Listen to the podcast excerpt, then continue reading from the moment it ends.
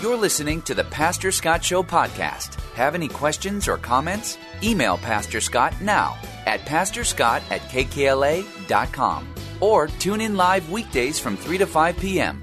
And now, here's Pastor Scott. Good afternoon, ladies and gentlemen. Welcome to the Pastor Scott Show. Good to be with you today, as we are each and every day from 3 to 5. We talk about the issues of the day from a Christian perspective. And we also like to have a lot of fun, and that's something that we do. You can follow the Pastor Scott Show at Pastor Scott Show on uh, your various social medias and uh, all of that stuff. You know, one of the things that I think uh, helps a lot when we just see a lot of bad news and we just kind of get into our own life, which we need to do, and is uh, to laugh and to take a look at it and to have the introspective of our life through humor and other things. And I'm excited about our first guest today. His name is Jeff Allen. He's a comedian. He is in his fifth decade of being a working comedian. And uh, you might have seen him on America's Got Talent, Dry Bar Comedy, HBO, Amazon Prime, Pureflix, Comedy Central, Showtime, TBN, CBN, and all of the uh, lettered networks there. And he can be heard regularly on Sirius XM's comedy channels, as well as on Pandora and Spotify, Spotify or Spotify, if you will. Uh, the Jeff, uh, let's see, Jeff Allen, Are We There Yet tour is all over the country, he'll be in Brea, California on September 24th. And his new book releases today. It's called are We There Yet? And uh, you can get that today wherever you get books. Jeff, welcome to the Pastor Scott Show. Wow, what an intro! Thank you. Yeah, that's it all. Uh, well, I, I skipped a few things. I, I skipped the bit about yeah. you doing your act on a uh, aircraft carrier in the Indian Ocean. I thought that was interesting. yes, that was. Uh, I got to. Not many people get to land on an aircraft, uh, a warship. Right uh, in the Indian Ocean. Trouble. Right, and somebody got in trouble for putting two civilians. My son came with me and uh, that wasn't cleared with the. Uh, they were doing night ops to Afghanistan, and they put a comedian in the middle of the ship. that didn't go well. Yeah. You know? well, you know yeah. that's uh, that's the way things are these days. Well, how you doing? I'm, I'm hanging in there, man. It was uh, uh, you're my last interview for the day. I'm gonna go get some Thai food and go home and see if my wife will still talk to me. Oh well, I, I appreciate you uh, being with us today. Big day for you. Your book coming out, and uh, uh yes. it is great to uh, to chat with you.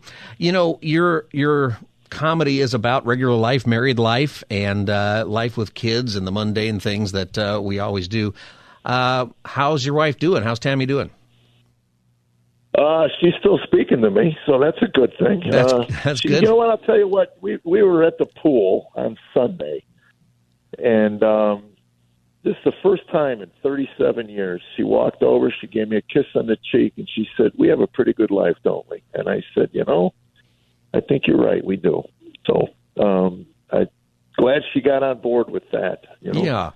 I, I've thought I had a pretty good life for a lot of years, but uh, anyway, I'm glad she's she's caught up to speed now. Yeah, I think that's good. It takes a little bit of work, uh, you know, get our wives uh, on board that way. Yes. How, how, long have you been married? 37 years, just past July. Uh, 37 years. Well, well, good for you. You know, you uh, have one of the most romantic proposal stories I've ever heard. Uh, how did you propose to Tammy? Uh, I was on a red eye. I was living in L.A. She was living in Ohio. I had met her probably two months, three months earlier, and uh, I decided somewhere over Nebraska, I think, I was going to ask her to marry me when I landed. So no ring, no plan, just kind of an impulse. I don't recommend this if there's a young man listening to this. Um, I just uh, decided to ask her right there at baggage claim, and um, and I could tell you, she had no idea the baggage she picked up when she said yes. well, yeah, baggage claim. That's a that's a wonderful place. They probably have a Starbucks or a Pete's nearby if you need to get a coffee afterward and little pastry. Oh well, that's it. You know, absolutely. Yeah, yeah absolutely. Yeah. Well, it hasn't. Yeah. Uh, you know, thirty-seven years. Uh, there was a time in your life when it didn't look uh, like you're going to make it thirty-seven years, and that's something that you do. Is you tell your story a lot in your new book, but also in your act. You you will share your testimony. Tell us about, uh, you know, how you how you came to the Lord ultimately over time. Well, I started when I got sober at 30. I walked into a 12 step program. They said, pray. I said, to what? And uh, that kind of started me on a journey.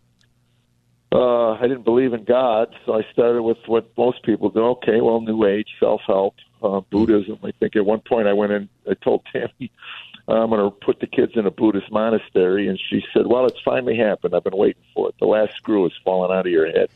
you're not putting my kids in a Buddhist monastery.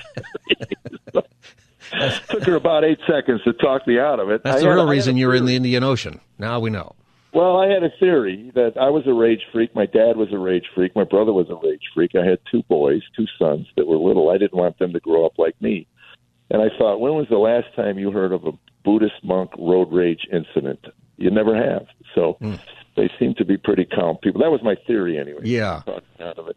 Yeah. So and uh, um, I got into, uh, you know, eventually wound up with Ayn Rand. Uh, and um, about seven years into it, I met a guy who was a Bible believing Christian. He was doing comedy for a hundred bucks a week on the road. He was worth I don't know how many million. He was he just sold his business to a foreign entity. We hit it off on the golf course, and um, he signed me up for some Bible tapes from Tom Nelson's church in Denton, Texas. And I collected those for about a year and a half, and never opened one up. And this man, this beautiful man that God put in my in my life, uh, never said to me, you know, I sent you tapes, uh, sent you a Bible, you know, and uh, all he'd ever say to me was, uh, "How you and Tammy doing?" You know, not too good. He'd say, "Well, we pray for your marriage every night." And I go, "I go, why? Why do you care?" And he said, "Well, we just think marriages are ordained from God. You know, you know, your your kids need both of you, and we want you, we want to see you make it." So anyway, um, at some point, we had divorce papers filled out and notarized, and ten minutes from the courthouse, Tammy changed her mind and said, "Let's go home." And I looked at her and said, "You're out." She said, "What do you mean?" I go, "Well, if we drive ten more minutes, drop these papers. You deserve better than me. You really do. You've given me seven years, and I've tried. You know, um, I just can't stop smashing things and breaking things and saying hurtful things. So um, you deserve a better man than me." But anyway, she, she went home, and we went home, and eventually she just took the kids and went to Ohio for the summer, and I had those tapes, and I opened one up, and the first sermon I ever listened to was Ecclesiastes one, meaningless, meaningless, all in life is meaningless, and I went, yes, that Yeah. is true. That was I was a full blown nihilist. I was an angry, bitter, jaded, cynical, foul mouthed human being that had no hope for anything, and um, that resonated with me. And what I got out of that first sermon was life without God will have no meaning. Without meaning to your life, there's no purpose. And without purpose, suicide. And I thought that was the most true thing I've ever read through all the self help, everything. That was my conclusions. And I felt if there was something that true in the Bible, then there must be other things in the Bible that are true. And I studied about a year and a half's worth of Bible tapes in about three months. I couldn't get enough of that book. And when I heard Genesis one, one uh, God in the beginning, God, I fell on my face and I knew in my soul there was a God and He was going to crush me. And I called my buddy Phil up, who gave me the tapes, and I said, "There's a God, there's a God." He goes, "I've been trying to tell you for like a year and a half."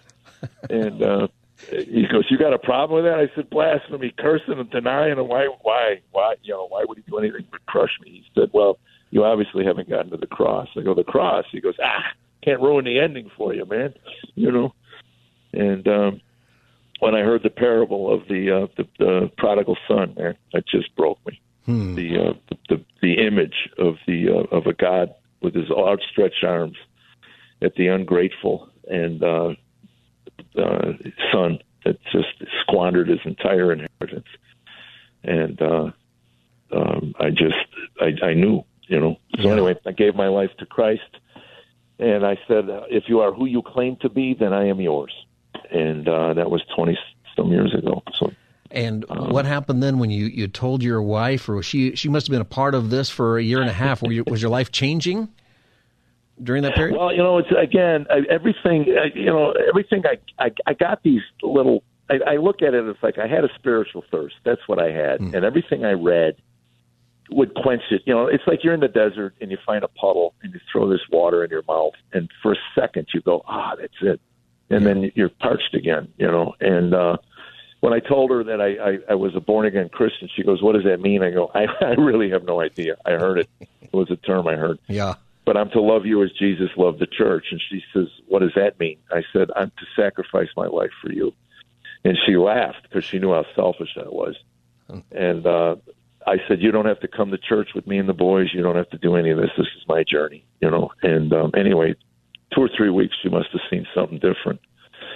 And started coming with us. And then uh, when we sold the house, the uh, escrow lady said, uh, "I got some bad news. The IRS is taking all the money you made off the house." And I said, I, "It doesn't matter." I said, "The only thing that matters is the uh, what's at the table here, my wife and my children." And hmm. for the first time, Tammy said to me, "She goes, I believed you." Hmm. That's a great that we mattered. That is a great story.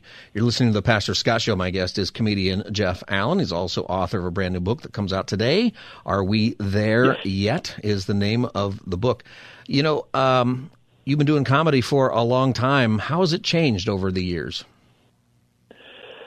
Um, for me, you know, I, I don't think it's changed much for me. Um, I think that um, the topics, uh, I saw that starting in the 80s.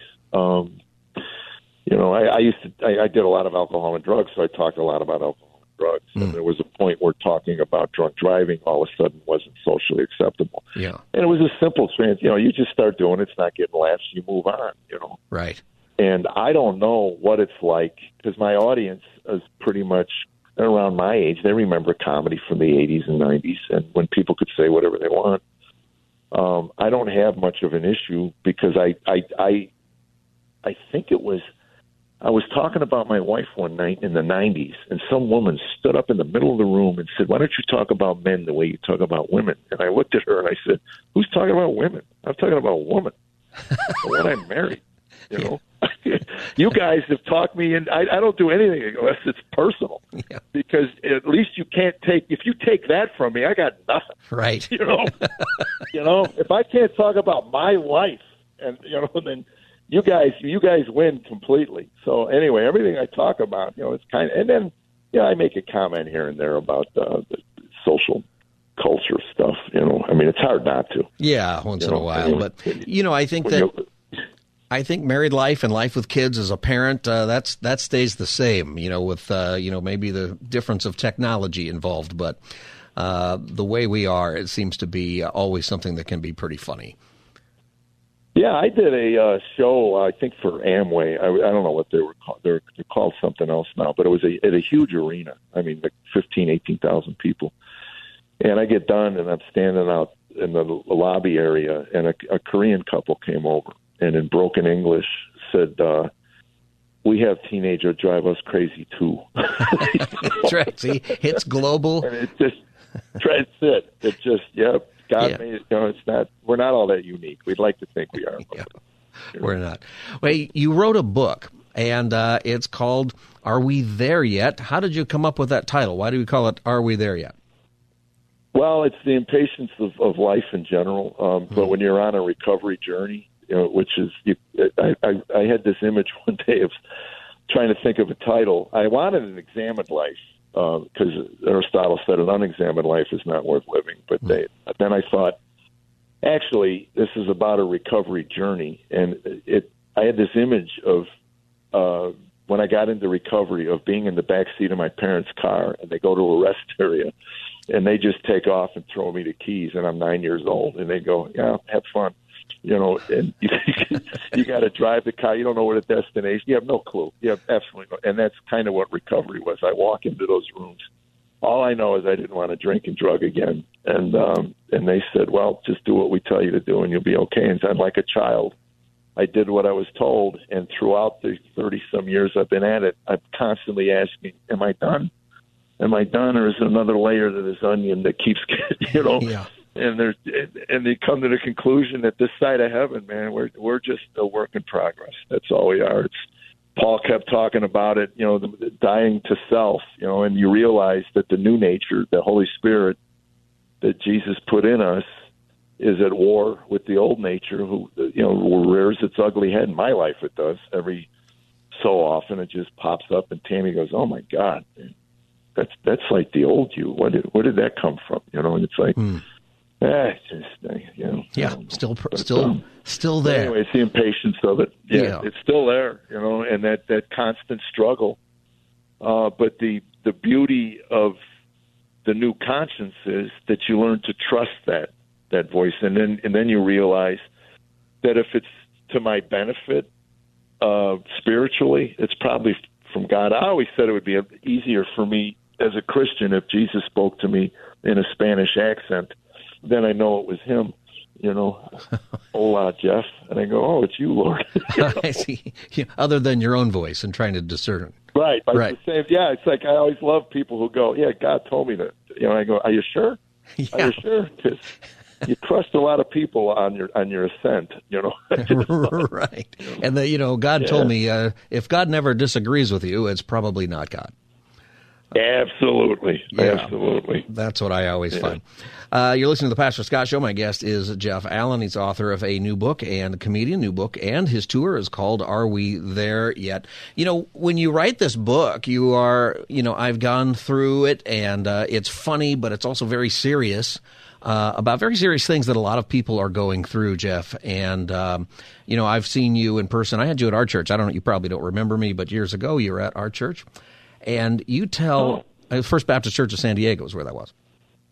Oh, okay. I remember that. Yeah, I only been in San Diego a couple times, so Yeah. uh, I remember that. So we had a good time, and you know the- the story behind all the your comedy and stuff. I think it helps when you tell your story. It ties everything together in such a way, but people relate because there's people sitting there who are wondering, "What's the point? What's the point of church? What's the Right. point of life? You know, why wh- why not continue in my alcoholism or whatever if there's no point? You know, your book helps with that. What do you hope people get most out of your book? I hope they they, they go inside and and get and develop an inner prayer life and ask, you know, um, and become, you know, examine, um, especially if you think life is pointless. Yeah. You know, uh, that's, um, you know, I th- I don't know if it was Sartre, somebody said it um, that in order for something finite, which we are, to have meaning, it has to be attached to something uh, transcendent and fixed That's right. and infinite. And um, you know, they they wouldn't use the word God, but that's exactly what God is. God never changes. God is there. God created us. So if you really truly believe that you are a creation, that means every cell in your body has been put there for a reason, and there's a point. But you got to get up and move. Um, you you can't be stagnant and expect your life to have meaning and a point to it. Um, so my point is, I when I got into recovery, I was so beat up and broken. I had a sponsor give me a uh, bag of tra- trash bags. And I said, "What am I going to do with these?" He said, "When you feel like drinking again, or you feel that the world owes you something, pick up trash." And I go, "Why would I do that?" He goes, "Just trust me." There'll come a time where you're going to need to you're going to need these. So sure enough, a few days went by, and I was I didn't want to go home because I knew I'd get in an argument with Dan. I was just enraged, and for no reason. I mean, I was just angry. And I saw those stupid trash bags sitting on my uh, automobile, you know, the passenger seat. So anyway, I pull into a mini mart, and one of the things he told me, he says, "While you're picking up trash at a mini mart or wherever you decide to pick up trash, don't let anybody else see you because your pride will kick in, and you'll think you're you'll think you're special." Right.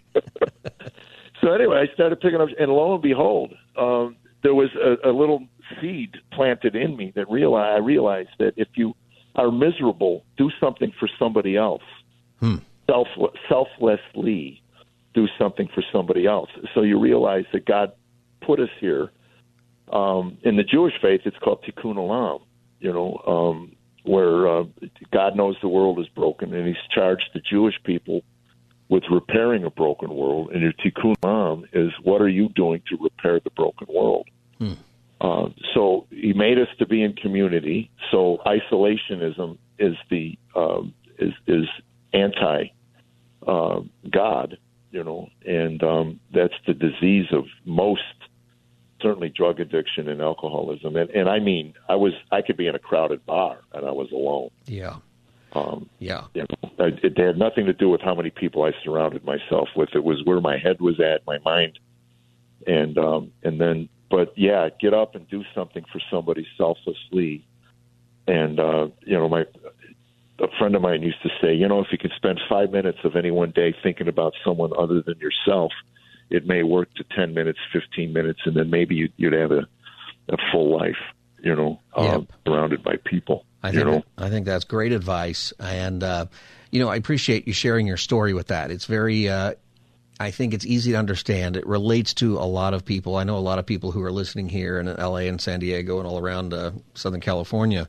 You know, when they hear people's stories, uh, we hear back. They respond.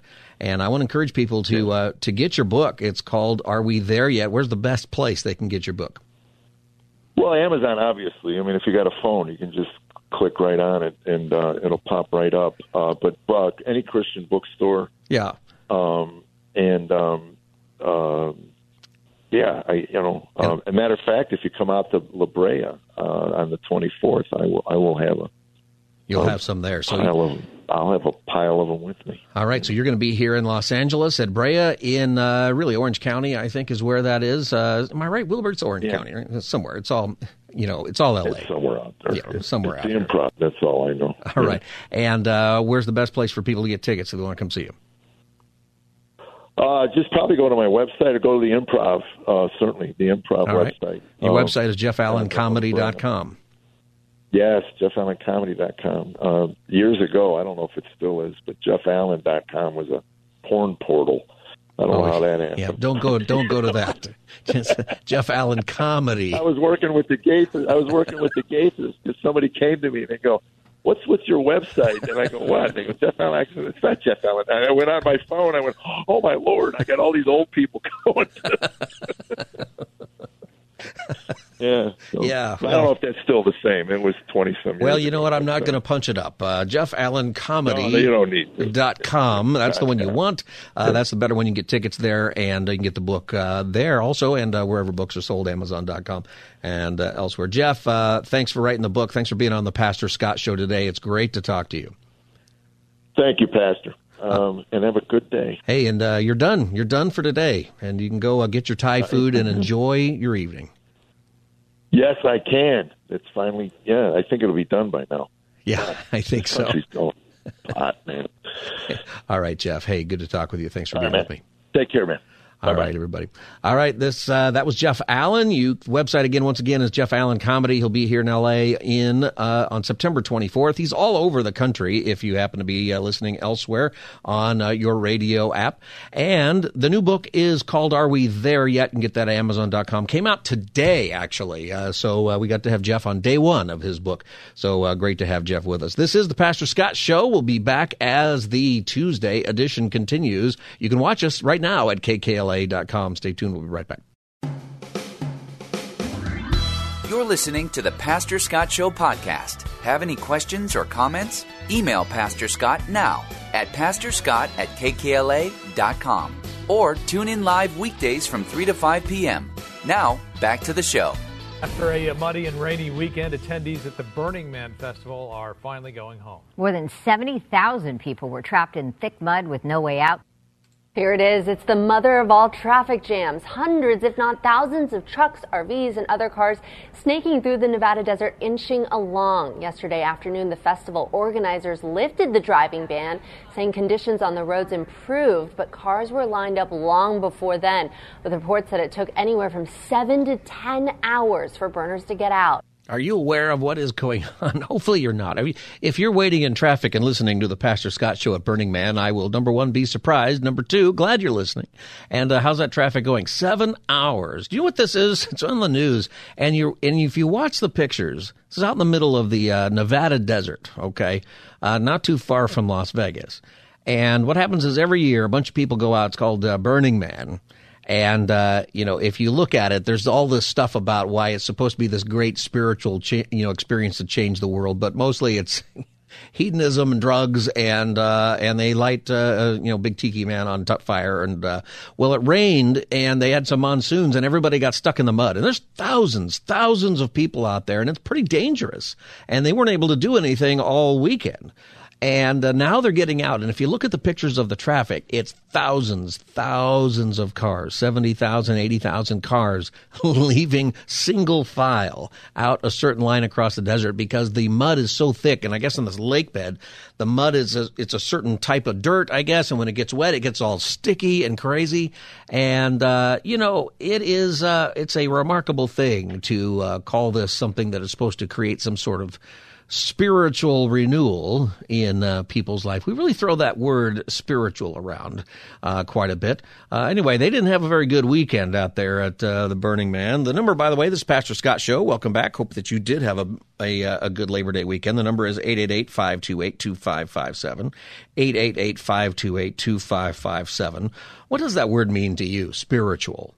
Like we, we throw that around in uh, you know Christianity. We talk about spiritual growth and spiritual gifts. We have we use that word.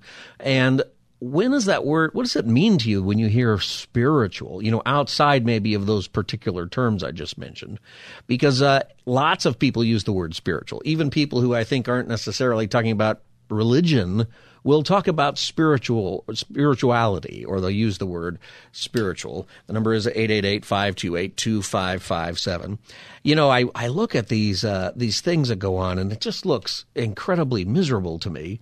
And I thought, you know, if you just want to go out there and uh, be a, a fool of some kind, why not just go to Las Vegas? I thought that's what that town is for and you at least get a hotel room and a bathroom, you know, and a, a steak buffet somewhere, and uh, you leave with no money and no dignity, but uh, you know, you at least uh, aren't driving in uh, that kind of traffic.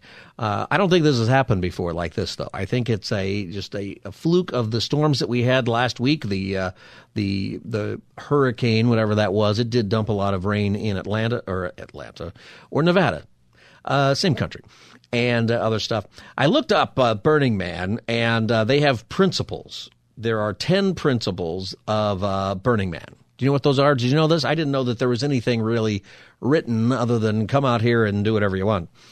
Uh, so here's the 10 the 10 principles. Radical inclusion. Anyone may be a part of Burning Man. So anybody can go out there. Uh, except those protesters that the police ran over that was blocking people from getting to Burning Man last year. Uh, or this year, that happened. Um, anybody can be a part of Burning Man. We welcome and respect the stranger. No prerequisites exist for participation in the community. Okay. Gifting. Uh, Burning Man is devoted to acts of gift giving, and uh, the value of a gift is unconditional. So I guess you bring gifts. Has anybody been to this?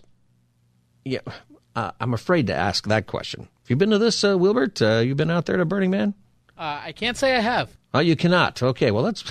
yeah, I would definitely have questions like, what was that like? Why? Why did you go out there? I don't have a lot of uh, desire to go out in the middle of uh, the desert and sort of camp. Uh, you know, I, I don't. I don't see uh, a reason why. I've uh, I've been to uh, camping at Joshua Tree uh, National Park. You ever been to Joshua Tree? I have. Yeah. You know what they have at Joshua Tree? It's out there just outside of uh, 29 Palms. You know what's out there? What's out there? Nothing. exactly. Not a thing out there. like, oh, okay. Well, we're actually, if you like to rock climb, it's awesome. It's fantastic. All right. But, uh, you know, uh, not probably your typical camping. But to go out in the middle of the Nevada desert, you ever drive across the uh, country, like drive from California to Utah? and you go through Nevada. You know what crosses my mind when I go through Nevada on that drive? I think to myself, you know, now I completely understand why in the 1950s the federal government had no problem and no criticism for dropping nuclear bombs out here. Nobody cared. It was a perfect place to do that. That's hey, that's that's what it is. Well, now people go out there and they camp and they have these principles. Um, and from what I see, it's why I guess it would be interesting to know if somebody's been out there because I'm not really I'm not catching this vibe uh, of these of any principles whatsoever. Radical inclusion, gifting, decommodification. In order to preserve the spirit of our gifting, our community seeks to create social environments that are unmediated by commercial sponsorships, transactions, or advertising. I think it's becoming actually very corporate right? There's there's like uh, Hollywood stars out there, and uh, in fact, there was a story of Chris Rock and some other comedian who escaped. They somehow got out. There's people stuck in the mud out there. It's pretty dangerous because they tried to leave. They were told they had to stay there. Some people got out. I'll bet it's. I think it's more commercial now than it used to be. But if you're trying to have decommodification, well, then how do you do the the gifting, especially if it's expensive gifting, right? How do you do that? Uh, seems like that's a commodity there. And I, I get the idea, you know, because we are way too consumeristic, right? We're too much about the stuff. Um, and uh, so we resist the substitution of consumption for participatory experience. So there's a lot of people out there in uh, very old RVs, uh, but there's a lot of people out there in very new SUVs. I've noticed. Uh, so it feels like that's not really part of the principle to me. Radical self reliance. Uh, Burning Man encourages the individual to discover, exercise, and rely on their inner resources. Uh, okay. Um, radical self expression. Probably shouldn't even get into what that means. Uh, communal effort. Our community values uh, create cooperation and collaboration. You know, there's probably, uh, you know, it's probably a decent uh, atmosphere out there like that. Civic responsibility. Uh, we value a civil society. Is it society out there? Is that how it works? leaving no trace. I wonder if they, I wonder how much trash is left out there and other stuff. Maybe they do. Did they clean it up? Have you noticed anything like that, or is it just a disaster out there, or does it all just sink in the mud? Have you been to like a concert in like SoFi or like Staples Center? That's what I picture it like. Yeah, just garbage everywhere. I mean, people don't. People leave a trace at the movie theater, right? What do you do with your? Where did we get this habit? We go to the movie theater and we just leave our stuff under the seat, or we don't put it in a trash can. Why? What? How? Why did that become the thing? It shouldn't be. It shouldn't be. I put it in the trash can now. I think it was more a thing there, but still at a baseball game, I'm not carrying my my tray of peanut shells out, you know, uh, from my seat. They're just there. Somebody must have to spray that down. You're listening to the Pastor Scott Show. The number is 888-528-2557. And uh, I was going over the uh, 10 principles of Burning Man, uh, not to support, but just to sort of question this whole thing. And really the issue is this is supposed to be a spiritual gathering where people have some kind of uh, spiritual result that's going to come of going out into the desert and uh, having absolutely um, no hindrances whatsoever. I'm not really sure that it works that way. The number is 888-528-2557. Ted, City of Angels, welcome to the Pastor Scott Show. Ted, did you go to uh, Burning Man? I drove through. I went to Arizona, and it was a spiritual slash divine uh, journey to go see two buddies of mine that I played football with in college. And uh, um, I do know what is in Joshua Tree, Joshua trees. Uh, there, so you know, are, there are some it. Joshua trees there. That's how they came That's up with the name. Exactly. I grew up in all- Palmdale, you know, and uh, Palmdale. The, the story is is that the guy who named Palmdale thought that they were that the Joshua trees were palm trees, so that's why he named it Palmdale. But there's really no palm trees up there; it's Joshua trees. He just got it wrong. Well, I mean, there's plenty of people that got it wrong, and there's nothing. You know, spirituality. There is no spirituality without Jesus. You know, they're Yeah. just out there. You know, that's why they're getting high because they because they can't get it. You know, and they got to be inebriated, and they and they thought it was spiritual, but when they were actually just inebriated. And uh, you know, I went out on a wing because I thought uh, I got some text from a, one of those ball players that is not something that he's ever done, and it turned out that I texted the wrong number, and uh, a person played with my mind, and so I went out there to assure him that I still cared for him because he just lost his mother and his brother was in the hospital, and I drove in a 2002 Cadillac Escalade, uh, you know, six about 866 mile Yeah. round trip. But you didn't have to drive through the mud or anything. I would never get off the highway. I mean, you got to have your head examined. well, you you know, know. and and you know what? It didn't end up too well for them, did it? So it's kind of a mess out there.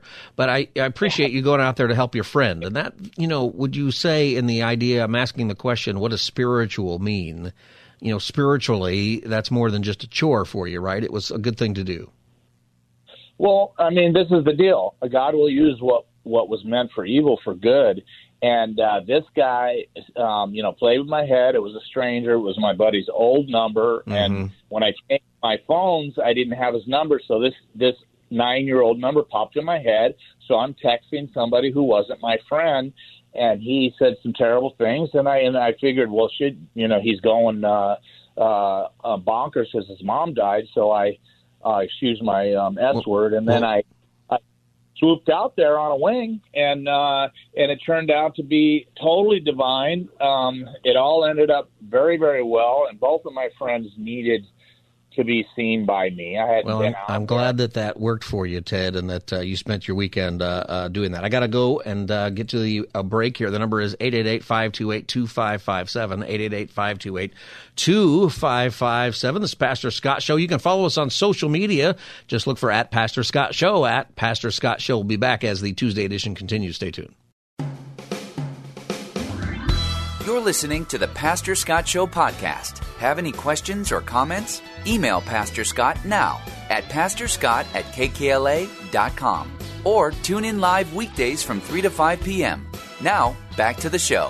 Welcome back, everybody. Pastor Scott Show. Number is 888-528-2557, 888-528-2557. A couple of uh, famous singers passed away this weekend. Steve Harwell from Smash Mouth, who you just heard, big big star back in the uh, 90s, I think, in early 2000s. And, of course, Jimmy Buffett, big star for uh, any era uh, passed away. You know, that, that is the that's where everybody's headed. I don't mean to spoil your Tuesday, you know, with that, but one out of every one person dies. Speaking of that, uh, spirituality we were talking about. Did you have a good Labor Day? Labor Day is an interesting holiday.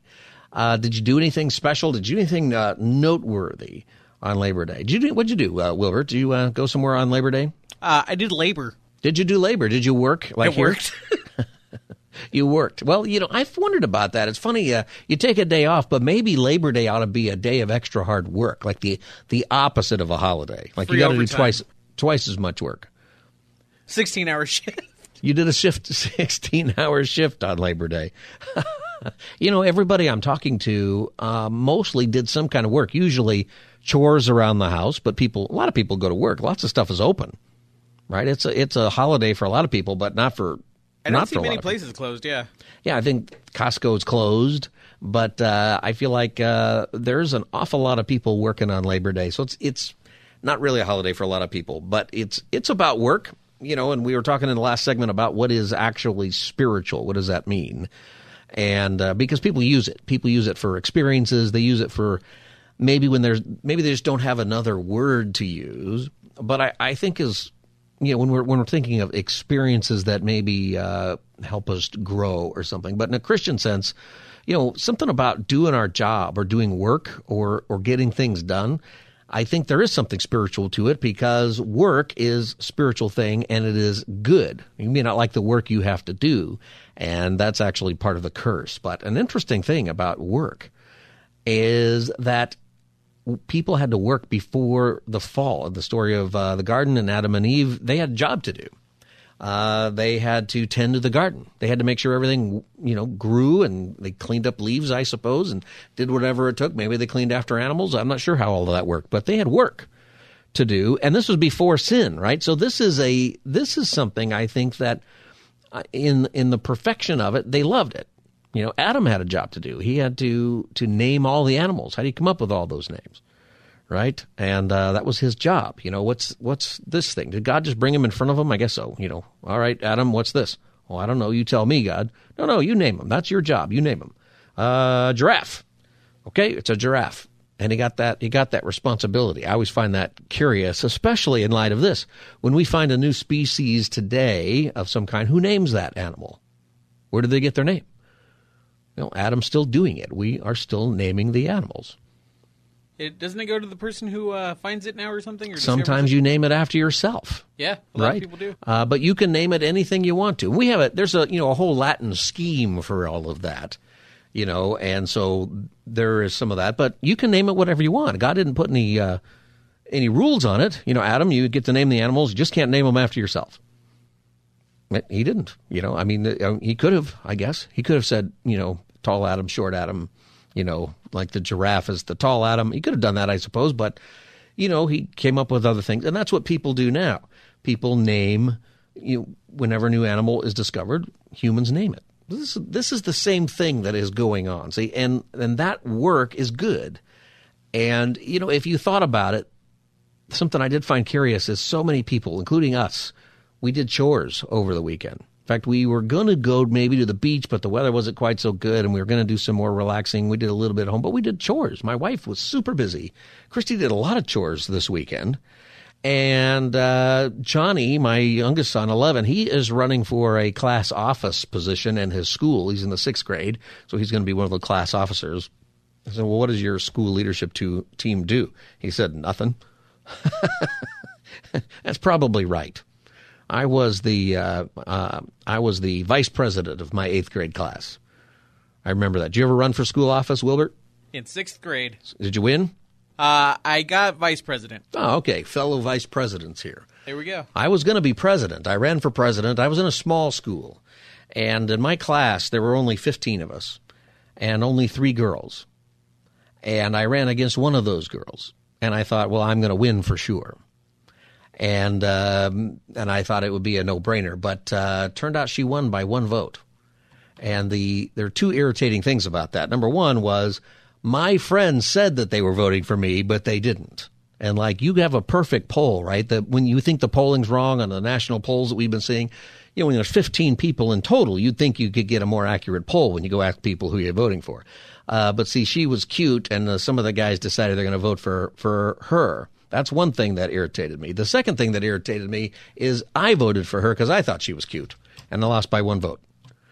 I would have been the president. President had no job. The vice there's no job to any of it except that she got to give the uh, speech at the eighth grade uh, graduation, and I did not. As the vice president, I don't know that I had any duties whatsoever.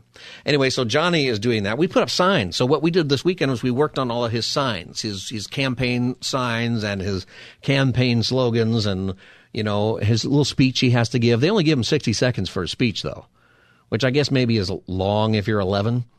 You know, it's not long if you're a furrow, then maybe you've noticed, but uh, it is, uh, you know, 60 second speech. You know, what are you going to say? You don't, you don't really have anything to. Uh, I said, what do you do? He said, well, I think we have some meeting that we go to once a year. I bet he does something.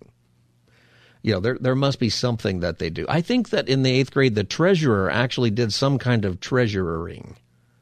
Right? I don't I don't remember having any duties whatsoever anyway, uh, when I was doing it back in the day. But uh, I, you know, I've talked to so many people who have done work this weekend, and you know, at least of the people I've talked to, they're happy they did work this weekend. We cleaned out some of our garage. We got some stuff that we should have thrown away or given away before we left San Diego, but we moved in a hurry, and we moved it up here. And one of the things we've said is we got to get rid of this stuff. You know, we're not planning on moving anytime, maybe never, but uh, it, you never know when that's going to happen get rid of it. If it's not coming in the house, we've lived in our house now for over a year, and I figure if it hasn't come in the house for over a year and you haven't needed it and you haven't gone through all the boxes looking for stuff, you probably don't need it. Like, isn't that a pretty good rule for stuff? You keep a bunch of stuff in your garage and it's just there forever, and then you move and you move it to the next garage, and then uh, then you get to have too much stuff, and then you have to put it in one of those storage facilities out there. They're building some of those near my house those things make a lot of money. Like if you, and it's because people don't know how to get rid of their stuff. There's just no place to put it. That was that's one of our goals. Lots of work, things to do around the house. I think that's good. And all that is to say is that you know when you think about work, you think about Labor Day, you think about uh, what that holiday is first you know, is about. You know, one of the things that we have to do in this life, and as believers, I think this is spiritual, is to do our work. Not necessarily, we don't necessarily have to like our job but there's something that we have a responsibility over. And maybe your work isn't a, a, job you get paid for. Maybe your work is you're homemaker or you take care of the kids or you're retired, but there's things you got to do. And I'll tell you what, if you're retired and you've got stuff to do, you're a lot happier, aren't you? Like it's it's different if you just physically are unable to do certain things. And I know people are in that situation, but if you're as much as you are able to do, there is something great about doing stuff there is something that is rewarding about getting up in the morning and not just wasting the day, you know, doing nothing, but actually doing something. I think it's a it's a wonderful thing. That's why you have so much in the Bible about work because whatever you do, it's all spiritual work. Work was put in paradise. I believe we're going to work in uh, in eternity. I believe, and I don't mean this to disappoint. Right? Some people get disappointed when you say, "Oh, we're going to have a job in in heaven." No, you're going to have a job, but you're going to love it it's going to be like whatever Adam and Eve's feeling was about their work, and you're going to really like it. And here's why I think that's really, really important. It's because a huge part of the way we're made is to work and to work well to the glory of God. Now, we all end up doing things in this fallen world that uh, we're not good at, or maybe we don't enjoy, or that we shouldn't do because we're terrible at it. That's part of the fallenness. But the job that you're going to have in heaven, the job that you will one day have, I believe, is going to be right up your alley. It's going to be perfect for you, right your wheelhouse, whatever you want to say. It's going to be perfect for you because it's exactly how you're made. And you were made to do something well. You were made very specifically to do certain things well. And I think that that has a lot to do with our life today. When we get things done, when we do things well, or we just get the chores done that we need to do, whether it's well or not, sometimes things just have to get done. We feel good about it because I think that's a big part of how we were made, and I think it's spiritual. All that is to say is, uh, you know what? Get some stuff done. And uh, you know make a list of things. Just get some things done. You will grow spiritually. I think that that is something that is a, a very motivational thing. Lots to say about that but um, we're, we're to bring that up another time. Anyway, I hope you had a good Labor Day weekend. Hey, when we come back here in just a few minutes, Dr. Robert Jeffress will be here. He is one of our keynote speakers at the Pastors Conference, the Impact 23 Pastors Conference from KKLA. It's coming up September 21st, and it's at Azusa Pacific University. You can register for that if you're a pastor or ministry leader. Uh, go to kkla.com now, click on the Impact 23 banner, and register. It's $5. The $5 goes to Union Rescue Mission. There's a coupon code on there somewhere for $5 off uh, in case you don't have the $5. So go to kkla.com now. When we come back, Robert Jeffress will be with us, and he's also going to be there on the 21st, and I look forward to that. And uh, this is the Pastor Scott Show. You can watch us now at kkla.com. You can follow us on social media at Pastor Scott Show and get the podcast wherever you get your podcast. Just look for the Pastor Scott Show. We'll be back as the Tuesday edition continues. Stay tuned.